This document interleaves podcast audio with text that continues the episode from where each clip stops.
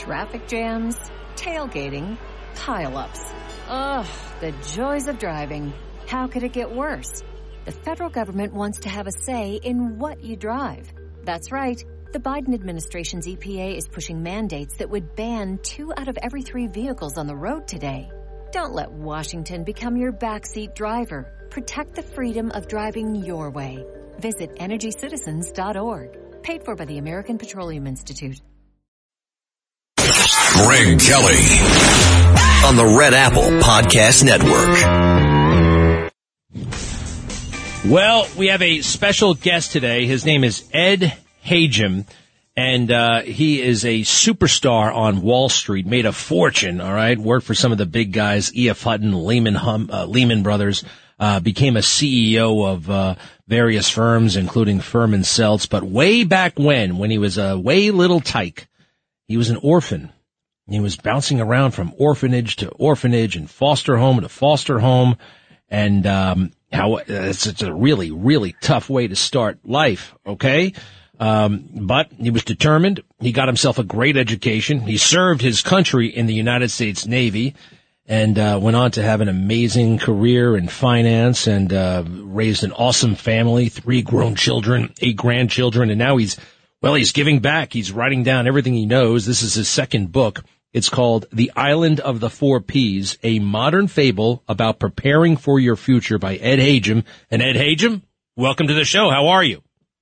Greg, I'm great. Good. Thanks for having me. You bet. You bet. So, uh, yikes orphanage. You started off in an orphanage. Tell us a little bit about uh, that kind of life. And, and and forgive me, but you're you're you're you're this eighty something at this point. So this is uh... hey, as, a, as a young fellow, as a six year old says. He's six and three quarters. I'm 86 and three quarters. well, I'm guessing that orphanages, when you were a kid, weren't exactly uh, state of the art facilities. So, what was that like? No, they they weren't fun places. and They you know, you go back and you forget what an orphanage was in the in the 40s and 50s. It was a different kind of place. There was a uh, you know rites of passage and everything else, but but it was better than some of the, the foster homes I was in. So it it worked out pretty well. And all my life, it seemed to get a little bit better. Going from foster homes to orphanages was a, actually a good situation. My goodness but gracious! It started out with mom and dad not getting along, you know, and and uh, getting divorced, and my father kidnapping me, and then realizing he didn't know what to do with a three year old because he was a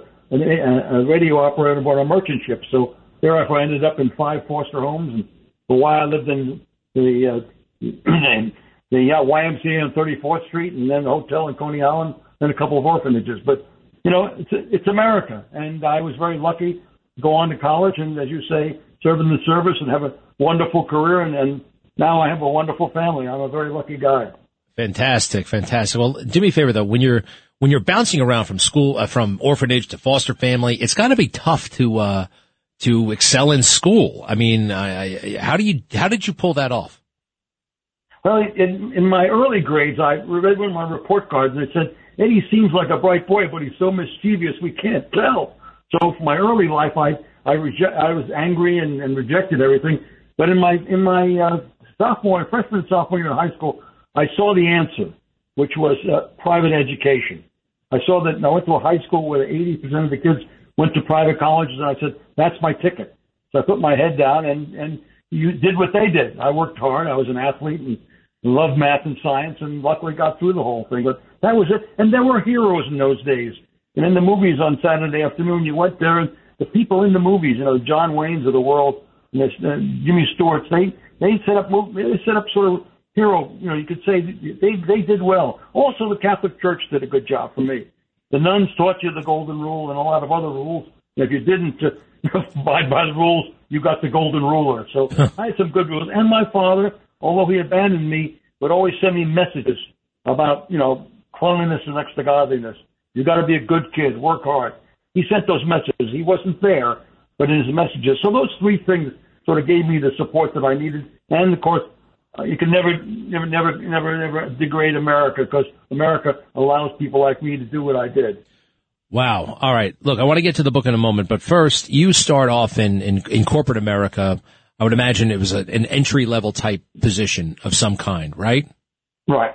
Mm-hmm. What was your first well, I job? was an engineer for a while. I was working in plastics before Dustin Hoffman. I, I spent some time working in polyethylene and polypropylene, then went on to business school and then had your entry job into the financial industry. So you go to the very, very top and, you know, a lot of people enter and, uh, but most people obviously don't make it to the top. If there's one thing that you did, or many things, but what, what was different about you? I mean, how do, how did you make it to the top? I think that it, it sounds too simple, but continue to ask yourself what's next. So you don't get stuck. In other words, let me give you a simple example. When I was at E.F. Hutton, they were a big retail firm. And I was convinced the next step in, in for securities business was institutional. And there'd be a shift between the retail business and institutional business. Lehman Brothers wanted to be in the institutional business.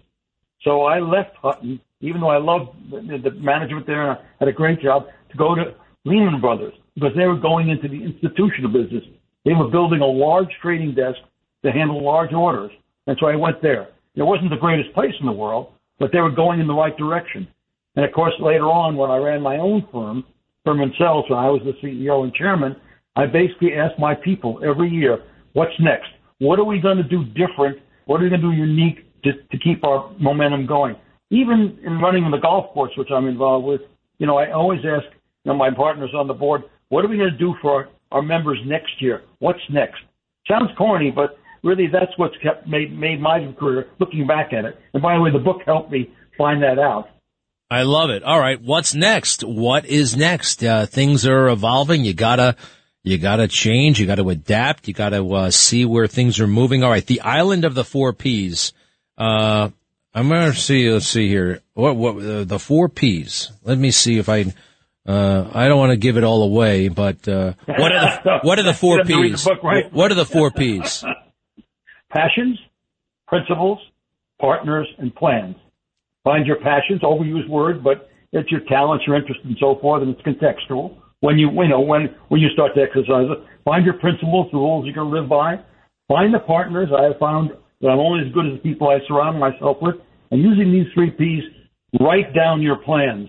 So even though there's turns in the road, the turns in the road won't be the end of the road because you've got a plan. Young people ask me, Give me one idea, and I say, write down where you want to go and how you think you might get there. And the book basically is about a young man who tries to answer these questions because in the book there's no right and wrong. All of us are unique. Each person's got to answer these questions for himself because we're all different.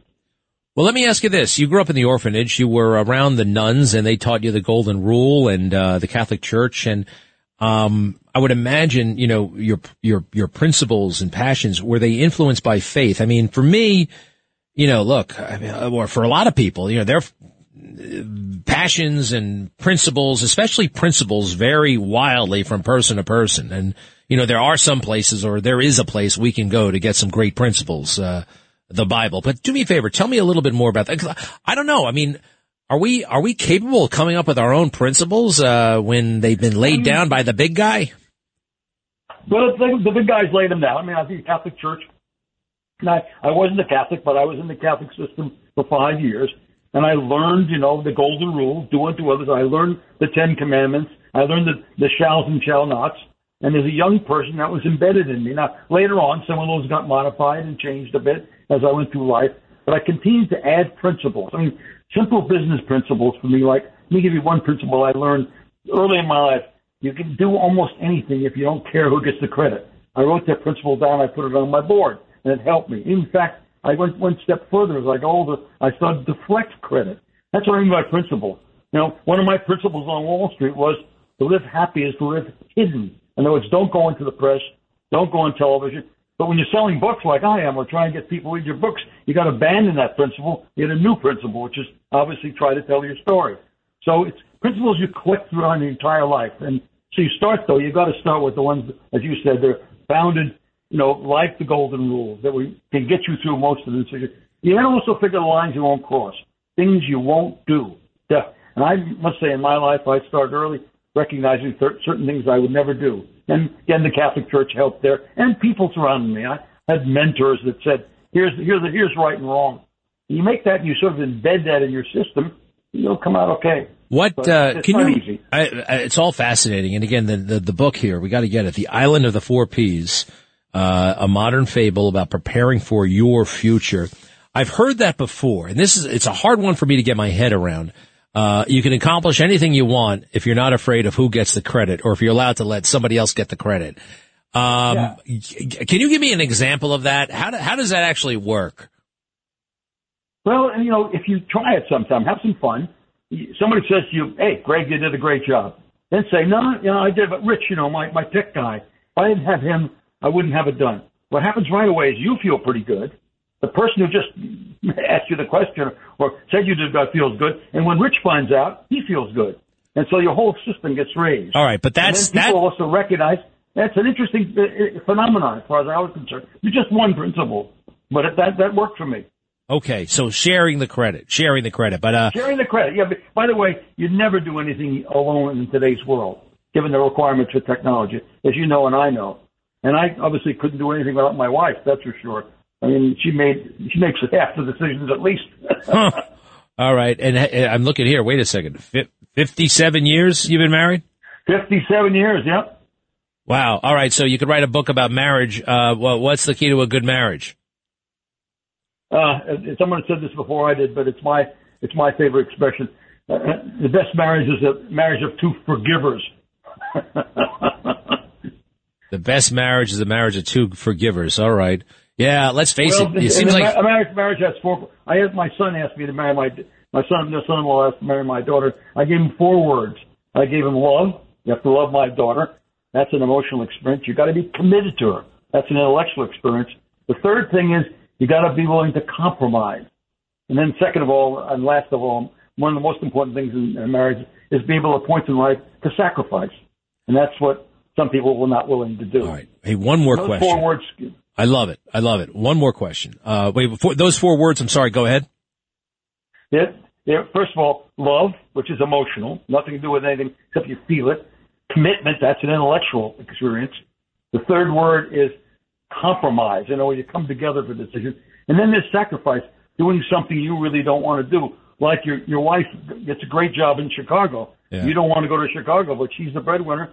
You go to Chicago in today's world. All right, good. Sacrifice. I needed to hear that again, and uh, I'm glad we got that out there because my next question is a little bit self-indulgent or whatever. But I look, you made many, many, many, many, many, many millions of dollars when you first started to really make it financially.